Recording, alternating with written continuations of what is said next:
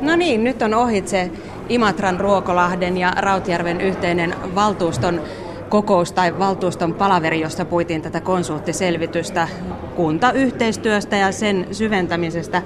Tässä on pöydän ääressä valtuustojen puheenjohtajat Tiina Vilenjäppinen Imatralta, Liisa Terävä Rautjärveltä ja sitten Jouko Savolainen Ruokolahdelta ja kerrotaan vielä puoluetaustatkin. Vilenjäppinen SDP ja Terävä SDP ja sitten Jouko Savolainen on keskustan valtuutettu. Ihan nyt ensimmäiset kommentit. Vastasiko tämä tilaisuus odotuksia? Liisa Terävä. No, raportti tuli puolen päivän jälkeen sähköpostia. Sen ehdin tuossa junamatkalla Lukasta, kun Helsingistä tänne päin tulin. Ja olin oikeastaan positiivisesti yllättynyt sen sisällön monipuolisuudesta.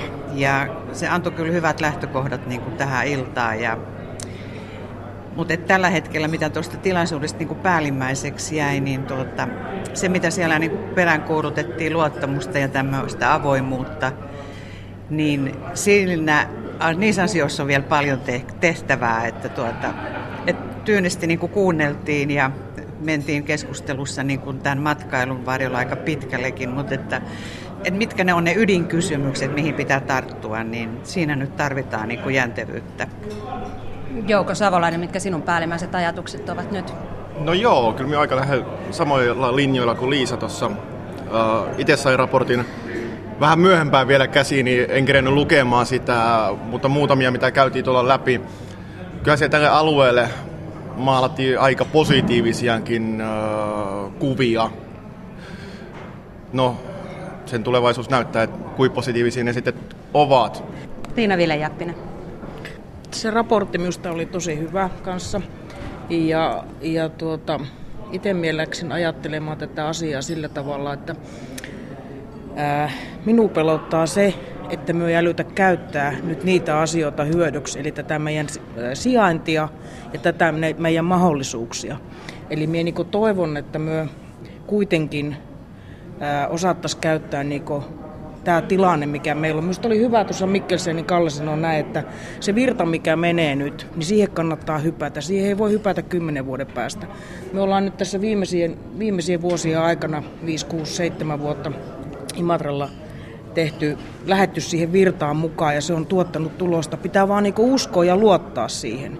Ja totta kai me halutaan, että myös koko, koko Imatran seudulla tapahtuu ja tietysti maakunnassakin, niin, niin käytettäisiin tavallaan tämä hyödyksi. Mutta näinhän se varmaan onkin, että, että imatralaiset ehkä helpommin ovatkin positiivisemmalla kannalla tässä asiassa kuin sitten ruokolahtelaiset ja rautjärveläiset. Ja tässä oli, käytiin jopa keskustelua siitä, että ymmärtävätkö maalaiset ja kaupunkilaiset ollenkaan toisiaan. Mitä mieltä te olette, Liisa Terävä? No, minä en ymmärrä tätä keskustelua ollenkaan. Että minä nyt en koe, että imatrilaiset on kaupunkilaisia sen enempää kuin mekään. Me itse asun muun muassa kaupungissa, että se siitä. No entäs Jouko Savolainen, otatko kantaa tähän? No joo, ihan samalla linjalla. Että, ihan samalla, samanlaisia ihmisiä me ollaan täällä joka kunnassa. Et ei, ei nämä rajat muuta ihmisten niin kuin luonteita, että toisen kunnan puolella ollaan maalaisia ja toisen kunnan puolella ollaan kaupunkilaisia. Mutta toimittaja, mikä on kapkaupunki no, täällä? mikä? Se on Simpele. mutta, mutta jostainhan se epäluottamus sitten kumpuaa ja kuitenkin se aina puheisiin tulee. Jouko Savolainen tuossa jo hetken pelkäsi, että ruokolahtelaiset ovat ihan hiljaa koko keskustelussa, mutta että kyllähän siellä sitten jo puheenvuoroja käytettiin. Mitä nyt ylipäätään ajattelet tästä tämän selvityksen jatkosta? Mitä luulet, miten Ruokolahdella mennään tämän kanssa eteenpäin? No joo, katsotaan nyt mihin mennään. Kyllä kuitenkin tällaisen selvitykseen on, on niin kuin kohtalaisen avoin mieli. Ja kyllä minä veikkasin tähän selvitys työtä jatketaan ja mennään eteenpäin. Se, että mitkä sitten lopputulokset on, niin siihen on vaikea ottaa vielä kantaa. Tässä nyt aika selvästi tuli esille se, että yhteistyön syvenemisen tie on kuljettu loppuun. Mitään uutta siitä ei löytynyt. Oletko siitä pettynyt?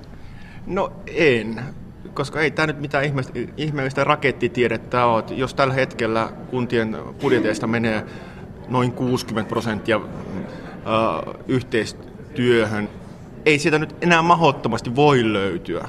Totta kai jotain pientä, mutta jos joku kuvitteli tänne tullessaan, että, että tästä löytyy vielä jotain isoa, niin ehkä on kohtalaisen heikosti lukenut papereita. Mutta toivottiin, että otetaan kissa pöydälle, niin otetaan mekin sen nyt tässä keskustelussa. Miten lähellä uskotte, että sitten tämä on kuntaliitosselvityksen tekeminen, Liisa Terävä? No minä toivon, että kyllä, kyllä mä itse näkisin niin, että jos halutaan jatkaa selvitystyötä yhtä pidemmälle, kiinteämpää yhteistyötä, niin kyllä siinä pitää olla niin kuin näkemys myöskin sen lopputuloksesta. Muuten ei kannata niin kuin selvittää, jos se on jotenkin niin kuin epävarma. Tässä minusta niin on jonkunlainen vedenjakajan. Et ei selvitystä selvityksen vuoksi, vaan pitää olla päämäärä. Sen pitää tuoda lisäarvoa. Meillä on Saimaan kaupungin selvityspohja, meillä on Exote, meillä on niin kuin näitä ja nyt tämä, että tuota, mikä se on se lisäarvo, että nyt pitää niin kuin sit ihan oikeasti antaa riittävät valtuudet ja olla jo näkemys siitä lopputuloksesta, mutta se voi linjata sitä tulevaisuutta kymmenen vuoden tähtäimellä, mihin suuntaan niin tämä rakentuu tämä polku. Sinä jo tuolla pelkäsit sitä, että, että tälle voi käydä samalla tavalla kuin Saimaan kaupunkiselvitykselle, että joutuu mappi ööhön.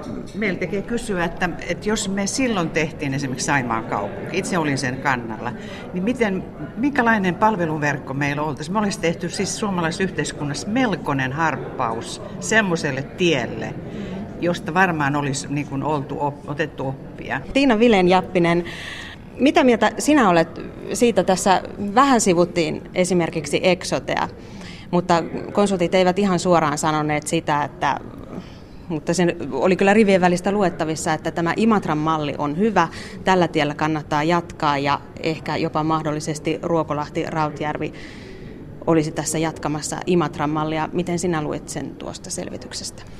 No tämähän nyt on minä olen ajatellut, tai en mie vaan myö Imatralla ollaan ajateltu sillä tavalla, että tämähän tavallaan tämä jatkumo on kiinni Rautjärvestä ja Ruokolahdesta. Että myö voidaan olla tässä tavallaan odottavalla kannalla. Jotenkin minun jäi hirveästi kiehtomaan tuossa, kun tuossa selvityksessä tuli esille se Forssan malli, niin tuota, jotenkin se jää kiehtomaan sillä tavalla, että voisiko se olla sitten ratkaisu, koska siinä selvityspaperissa tuotiin esille se asia, mikä minusta oli todella tärkeä, että koko sen kymmenen vuoden aikana ne palvelualueet, mitkä olivat siellä eri puolilla sitä Forssan aluetta, niin ne, ne on pystytty pitämään siellä. Ja eikö tämä ole kuitenkin se, se mitä me niin haetaan? Että Ruokolahella, Rautjärvellä ja on se sitten missä paikassa vaan, niin pysyy tietynlaiset palvelut.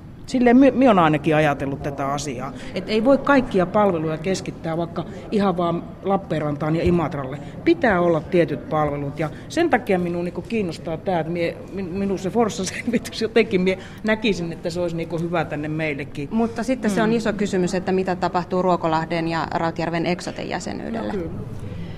Joo, kyllä. Eli tuota, nimenomaan tämä, tämä jatkoselvitys, jos tässä nyt niin kuin tuota, sille tielle päädytään, niin sen pitäisi olla nimenomaan tämmöinen niin kuin palveluverkkoselvitys tälle alueelle ja hakea niitä etäisyyksiä ja mitä on, että silloin sitouduttaisiin niin kuin poliittisesti tietynlaiseen palvelurakenteeseen tällä alueella, jonka jälkeen kunnissa on helppo sitoutua siihen, että ei rasti ruutuu, että tällä, tämä palvelu ja tämä palvelu, koska ei sen välttämättä ole kuin vuoden tai kaksi. Me ollaan nyt nähty se tässä eksotikuviossa muun muassa. Pitää olla niin kuin selvä linja, johon sitoudutaan. Siinä sitten on poliittiset paukut ja tuota, muut kehittämispaukut mukana. Jouko Savolainen, otatko kantaa tähän eksote-kysymykseen? Joo, joo mielellään. Tota, kyllä tämä eksote-kysymys on tietysti iso asia tässä, tässä ja tällaisia ratkaisuja on tehty jo. Ja yksi iso asia on tietysti valtakunnalliset, valtiovallan tavoitteet, että siellä, sieltä pitää saada nyt selvyyttä, mihin suuntaan Suomen, Suomessa näitä asioita ajetaan. Ja sen jälkeen pystytään myös vasta oikeastaan ottamaan kantaa tähän asiaan.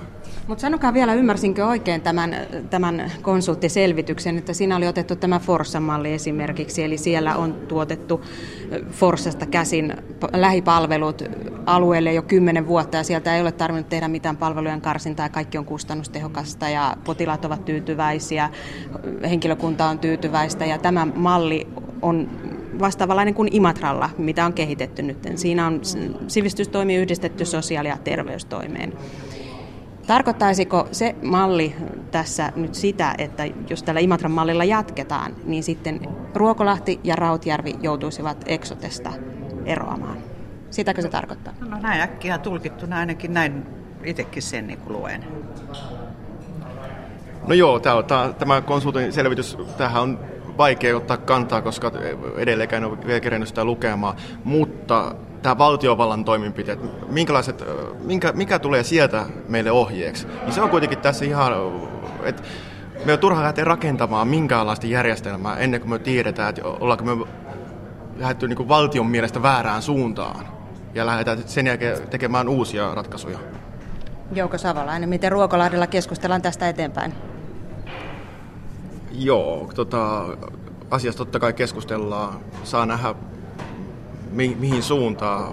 Vielä on todella vaikea ottaa, äh, niin kuin, käydä edes veikkaamaan, veikkaamaan suuntaan, mutta niin kuin varmaan kaikessa niin kohtalaisen, ruokalahti kohtalaisen, no tässä oli aloitteellinen, mutta enemmänkin kuunteleva ja oottava, oottava tässä näin, että niin, mitä, te, mitä te odotatte? No totta kai, ensinnäkin se valtion linjaukset, koska sitä en ole hirveän vaikea edes lausua mitään valtiovallalle, ennen kuin tiedetään, mihin suuntaan valtio tätä Suomi-laivaa mennään viedä. Mutta onhan teillä varmasti omakin mielipide kunnassa. Totta kai, totta kai. Tällä hetkellä tällaiseen selvi, selvitykseen on kohtalaisen avoin mieli, mutta, mutta sitten johtaako se kuntaliitokseen, niin se on erittäin vaikea sanoa ja siihen en kyllä osaa ottaa kantaa. Ja Tiina Vile Jäppinen kokoavaksi lopuksi. No mie komppaan tota terävän Liisaa ihan täysin, että odotellaan tässä nyt vähän aikaa, mitä sieltä valtiohallinnon taholta tulee. Ja, tuota, ja sitten me odotellaan täällä Imatralla, mitä Ruokolahti ja Rautjärvi sanoo. Ja sillä aikaa kun me odotellaan, niin me tehdään omia palvelurakenneratkaisuja ja yritetään viedä tuota meidän palveluja eteenpäin ja, ja kehittää meidän organisaatiota. Liisa Terävä, en malta olla vielä kysymättä, että tuliko yllätyksenä tässä selvitystyössä tämä konsulttien kanta tähän sosiaali- ja terveyspalvelujen järjestämiseen, että se on, malli onkin Imatran malli? No ehkä se oli yllätys siinä mielessä, että se oli nostettu niinkin kirkkaaksi kärjeksi siinä, että en, en osannut aavistaa sitä, että he ottaa kantaa siihen, mutta ihan hyvää totettiin, että sehän on niinku tämän keskustelun niinku rikastamista kuitenkin. Et oleellista on se, että mikä on se väestöpohja perusterveydenhuollon järjestämiselle. Imatra ei todennäköisesti yksin riitä. Riittääkö se, jos siihen liittoutuu tämä ja mitä siitä sitten johtaa? Tämä on musta se, mihin me kahden viikon päästä ollaan viisaampia.